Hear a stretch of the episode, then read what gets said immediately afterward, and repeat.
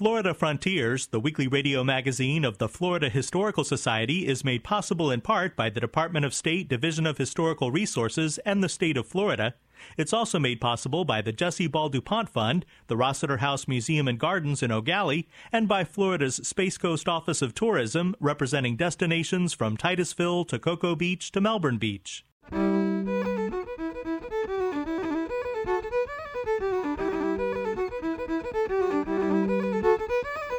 This is Florida Frontiers, the weekly radio magazine of the Florida Historical Society, on the web at myfloridahistory.org.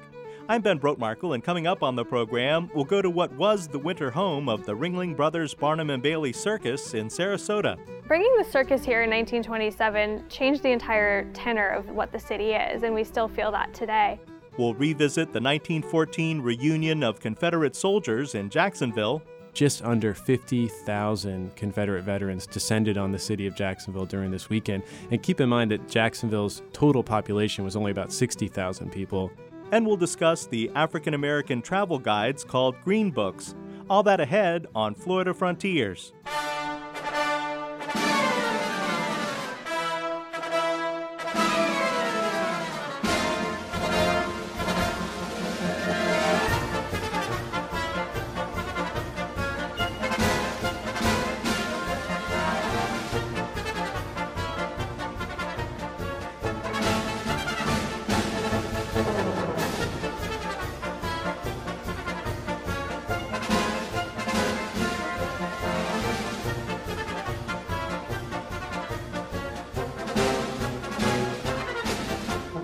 Today, the John and Mabel Ringling Museum of Art complex in Sarasota includes a 21-gallery museum that surrounds a sculpture garden, the Ringlings' unique mansion called Ca' d'Zan, the Oslo Theater, and the Circus Museum.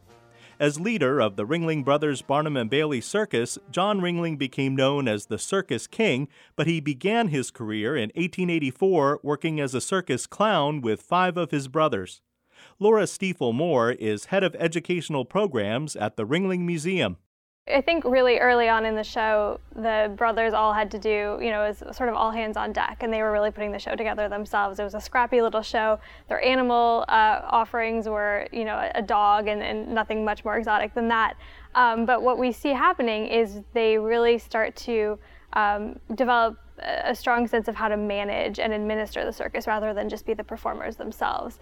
There's a famous quote they would say, "We divided the job, but we stuck together." And I think that was really the key to their success. Or competitors referred to them as a many-headed hydra. So I think that ability that they each sort of specialized, they had a niche talent. And for John, it became what's known as the advance man position. So he would travel out in front of the circus and arrange logistics. So he really had a mind for logistics, for arranging everything. He had to make sure that he found a site that would be appropriate for the circus. He had to pick a town and the right time when the harvest had just come in or whatever it was so that people had money to spend on the circus. He had to arrange for all the provisions and the food. So really he got to know America really well through that role, but he was really instrumental in scheduling the circus and making sure everything fell into place. By 1889, the Ringling Brothers Circus was traveling across the country by train. Eventually, they owned their own caravan with more than 100 rail cars. John Ringling's personal rail car is on display in the Circus Museum. So we have the Wisconsin here at the Ringling, and that was John and Mabel's private rail car, one of a couple that they had. And it's the Wisconsin, after the brothers who had spent a lot of time in Baraboo, Wisconsin. And it really is just sort of a testament to the life they had achieved for themselves, John and Mabel, at that point. It's incredibly luxurious, and it's beautifully decorated. It's been beautifully restored. So we see them traveling with the circus in the height of luxury, in probably stark contrast to the performers who were all crowded in. I mean, some of them had, more ample space, but John and Mabel were really living the high life when they were traveling with the circus. Karen Bell is Outreach Education Manager for the Circus Arts Conservatory. For 30 years, Bell was a featured clown with the Ringling Brothers Barnum and Bailey Circus. She has fond memories of traveling on the company train with performers from around the world. So the Wisconsin, which is the car here on the museum property, is absolutely beautiful. It was the private car of the Ringlings. The inside of it is gorgeous, wood paneling and fluffy beds and nothing like what I lived in. But there was all sorts of different types of rooms and styles depending on who you were. Because I was a clown, I'm kind of lower in the echelon of the circus world, but the big stars would have large rooms similar to what the Ringlings had. There was one circus star who actually had a grand piano in her train car, in her room. So, but the most people had what was called a stateroom, which was like a 9 by 6 room, and then there'd be a hallway. And so when there's train runs were happening, you could actually go up and down the train and visit people, and you know, have access to everybody else on the train. Back in the 40s, when there were about 1,000 people working for Ringling, they had 2 train cars. And the first train car would have all the things that were necessary to get the tent up and moving. So they would have the kitchen, because, of course, the circus lives on their stomach, all the draft horses and draft animals, the work animals, and the workers. And then they would pack up and leave. And then the second train would have all the performers and the tent. So as the show was on, they would actually be loading the train. And this is the same to today. So when the audience members would leave the tent after a performance, it would just be the big top and nothing else. It'd be just like vanished. And the next morning, it was all gone. It was like the circus was never there. In 1907, the Ringling Brothers bought the Barnum and Bailey Circus, but they didn't merge operations until the winter of 1918-1919. Jennifer Lemmer Posey is circus curator at the Ringling Museum. The Ringling Brothers were so ambitious, and they watched for an opening to grow their business. So after James Bailey took the Barnum and Bailey Circus to Europe for 5 years, the brothers had grown their routes, and when Bailey came back, he passed away a couple of years later, and the Ringling Brothers bought the show, and they did travel those 2 units separately for a number of years, because that meant that much more ground that they could cover. So the Barnum and Bailey title had this weight on the eastern seaboard. People knew that title, and that was what they wanted to see when they saw circus. And out in the Midwest, it was the Ringling show. And so it was really successful for them to keep the 2 shows running. But as the century progressed, you get to the beginnings of World War I, and you also see the death of some of the older Ringling Brothers.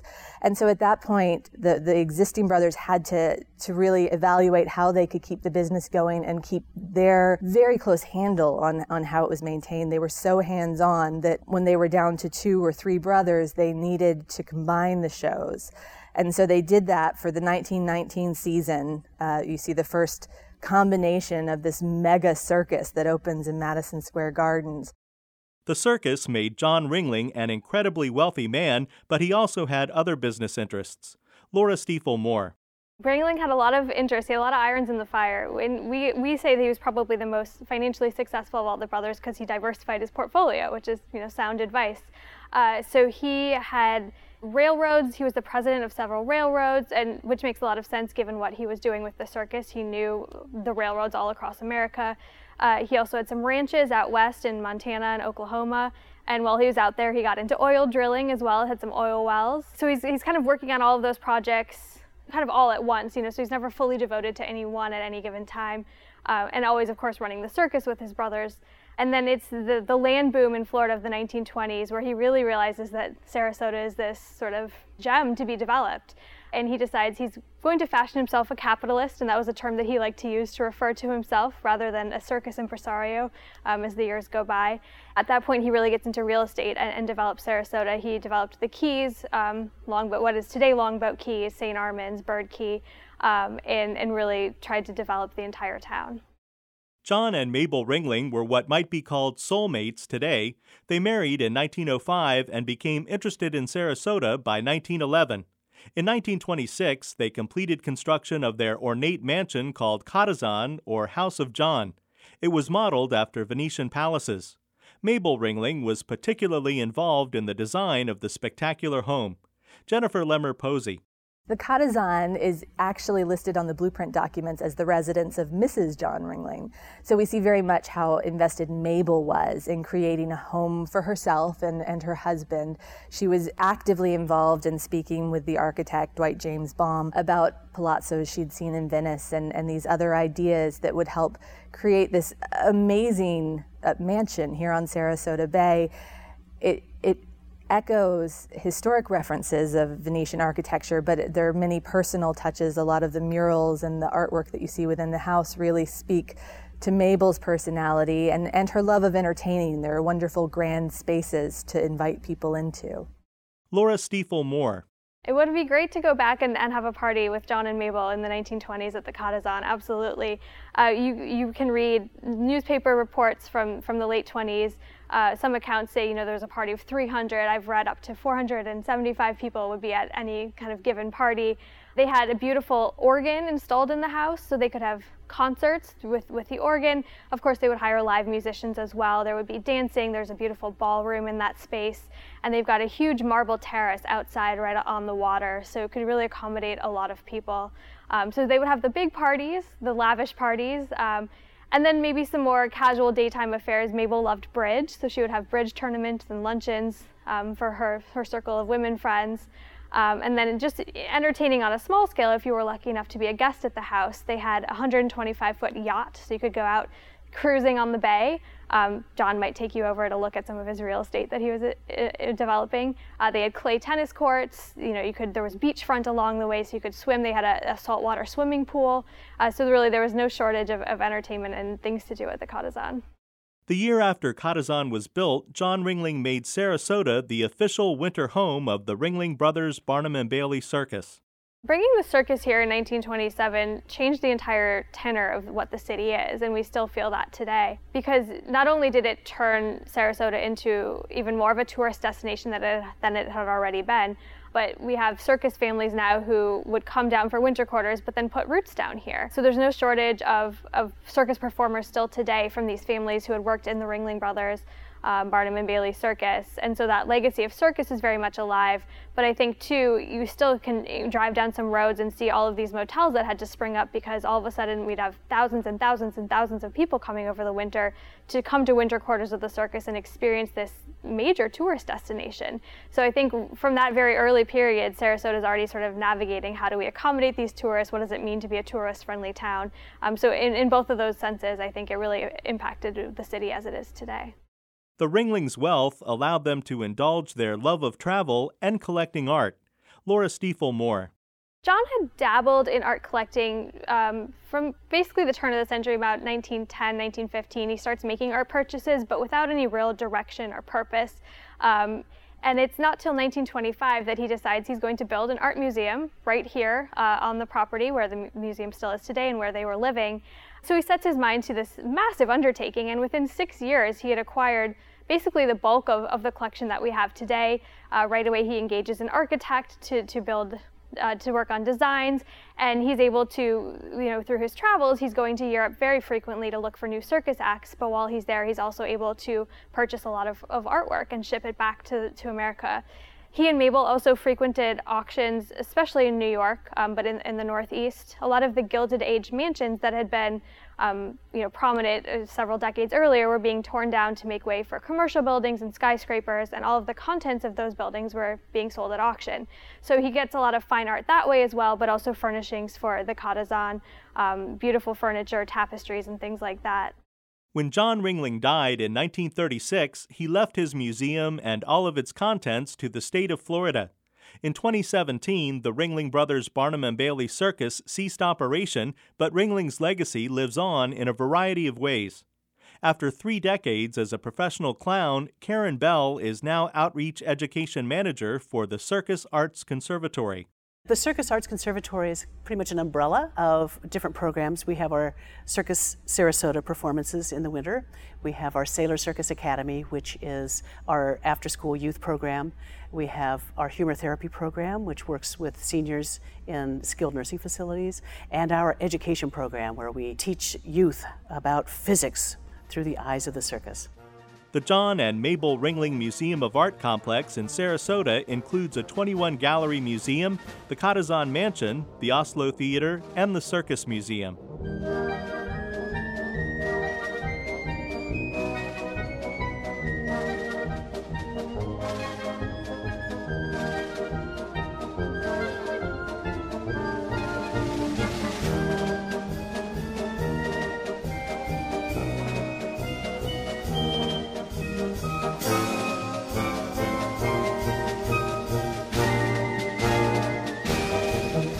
This is Florida Frontiers, the weekly radio magazine of the Florida Historical Society. I'm Ben Brotmarkle.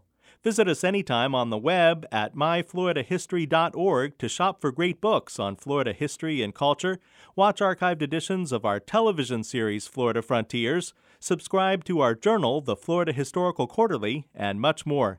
That's myfloridahistory.org.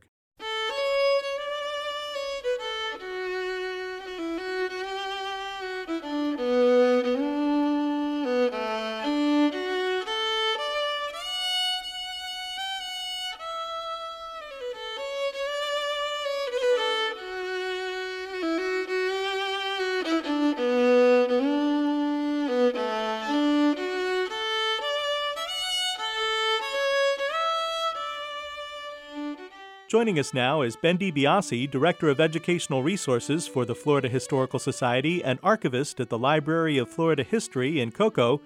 Ben, Florida was the third state to secede from the Union, helping to start the Civil War, and that Confederate legacy continued to be commemorated long after the war ended.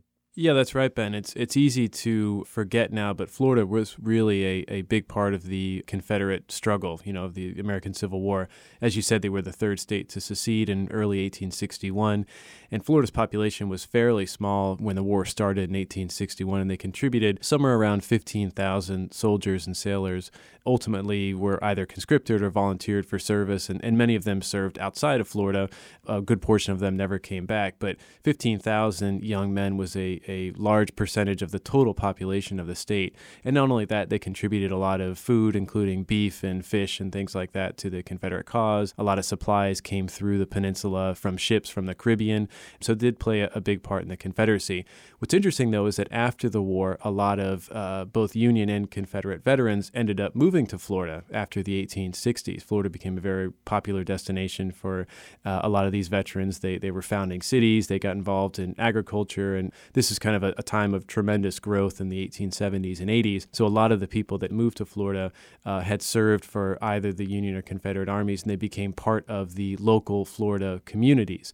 Now, what's interesting, too, is that during the American Civil War, there were millions of young men that fought on both sides. And on the Confederate side, most estimates put it at about 1 million soldiers and sailors served at one point for the Confederacy. Now, that's an enormous portion of the population, of the American population. So these groups started forming of the survivors, these veterans groups. And oftentimes they were local groups that were formed or chartered within individual southern states. Florida had their own chapters in large cities like Jacksonville and Tampa and Tallahassee.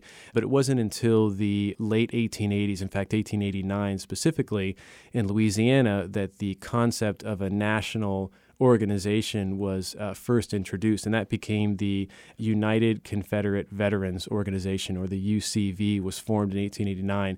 And this was really the counterpart of the GAR, the Grand Army of the Republic, which was a Union veterans group that formed in the 1860s. Both groups served the veterans of the Civil War, helped them with financial issues. They provided pension benefits to widows of some of the veterans. They gave them a home for people that were getting older, kind of a retirement home.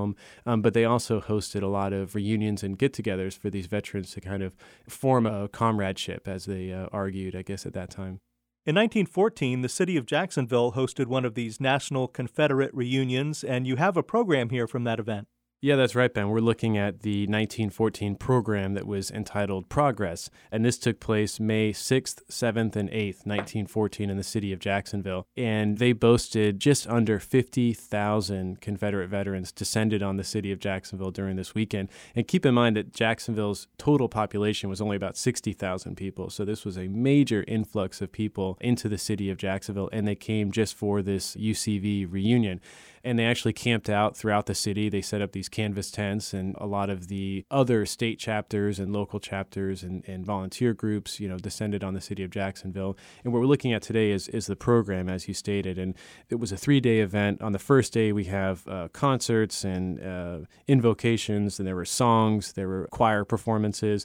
The governor at the time, Park Trammell, actually came out, gave an introduction. It was a major, major event. And it's important to keep in mind, especially in the early 20th century. Florida was still a part of the Old South. know, and as I said before, there were a lot of veterans who lived in Florida.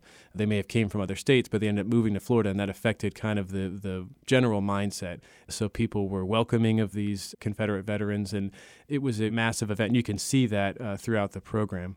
Interestingly, there's film footage of this event that gives us a really good look at early 20th century Jacksonville.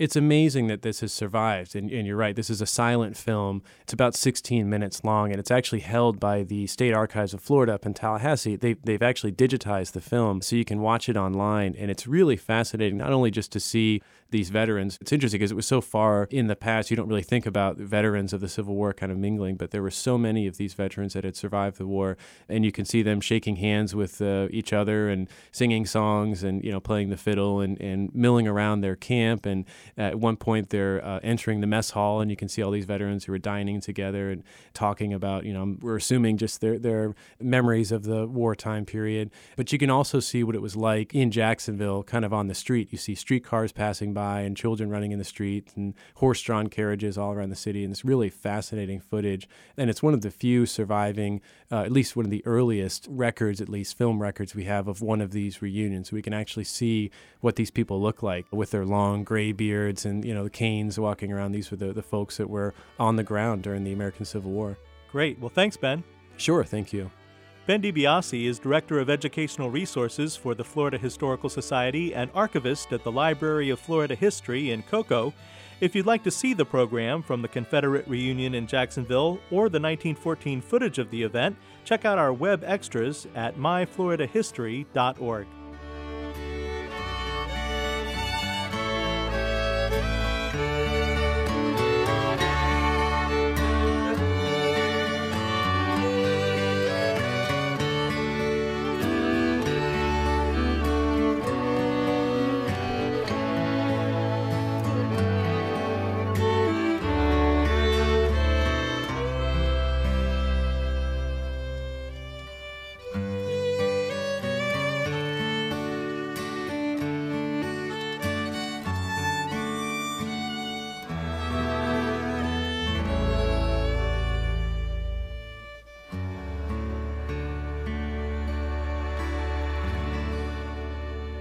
This is Florida Frontiers. The film Green Book, about African-American pianist Don Shirley and his white driver traveling the South in the 1960s, gets its name from travel guides written for African-Americans.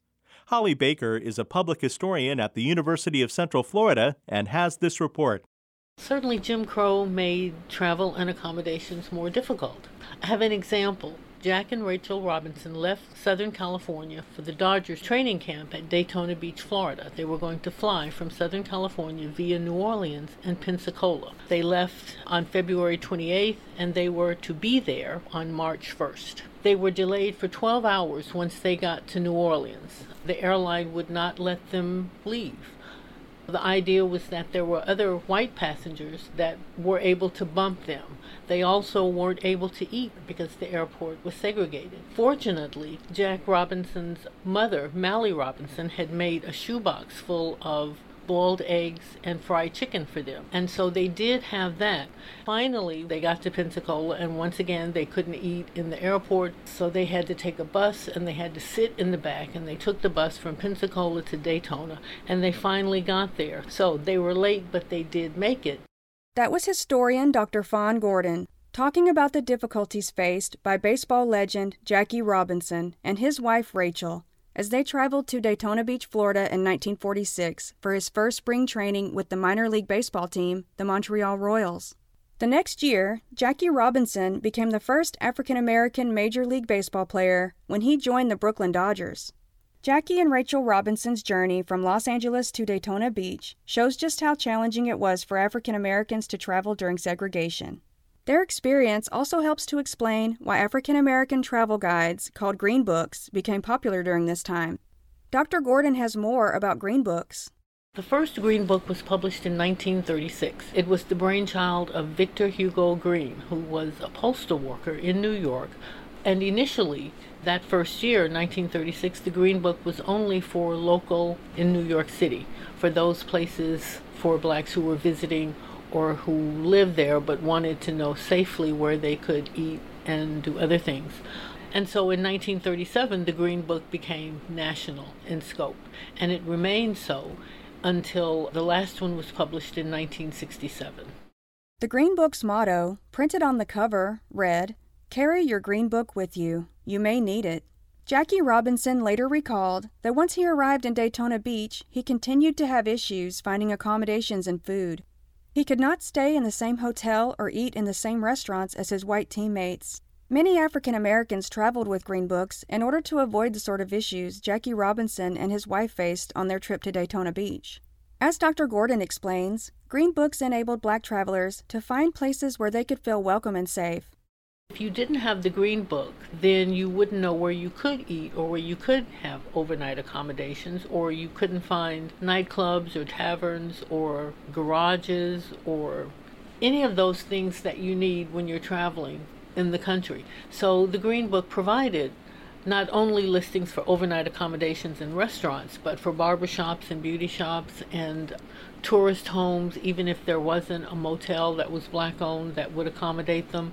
If you needed a tailor or whatever you might need, it wasn't just overnight and dining, but it was about all the things that you might need at any time.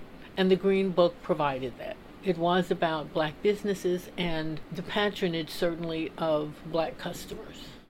The Green Books stopped publication in the 1960s. Dr. Gordon tells us more about the end of Green Books. In 1967, I think that was the last year that it was published, but that was because the Civil Rights Act of 1964 had been passed. And even before then, as early as the 1940s, Victor Green had always written that one day he hoped that the Green Book would not be necessary anymore. But of course now we know that there is niche travel, and so there might be a need for a resurgence of the Green Book simply from the standpoint of wanting to accommodate Black travelers. Dr. Gordon explains why it is important to remember and preserve Green Books.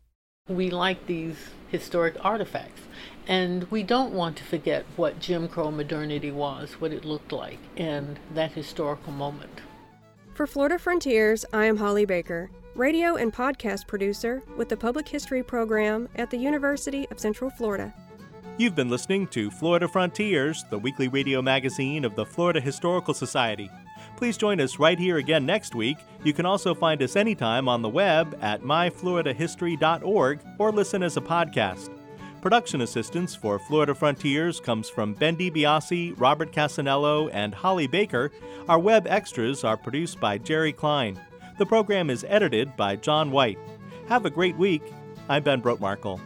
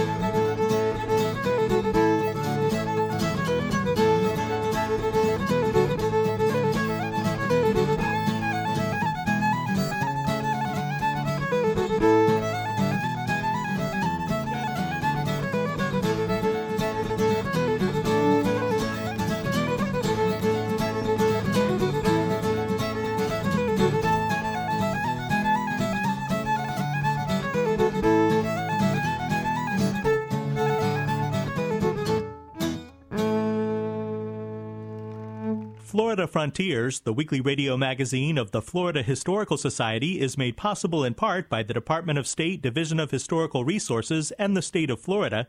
It's also made possible by the Jesse Ball DuPont Fund, the Rossiter House Museum and Gardens in O'Galley, and by Florida's Space Coast Office of Tourism, representing destinations from Titusville to Cocoa Beach to Melbourne Beach.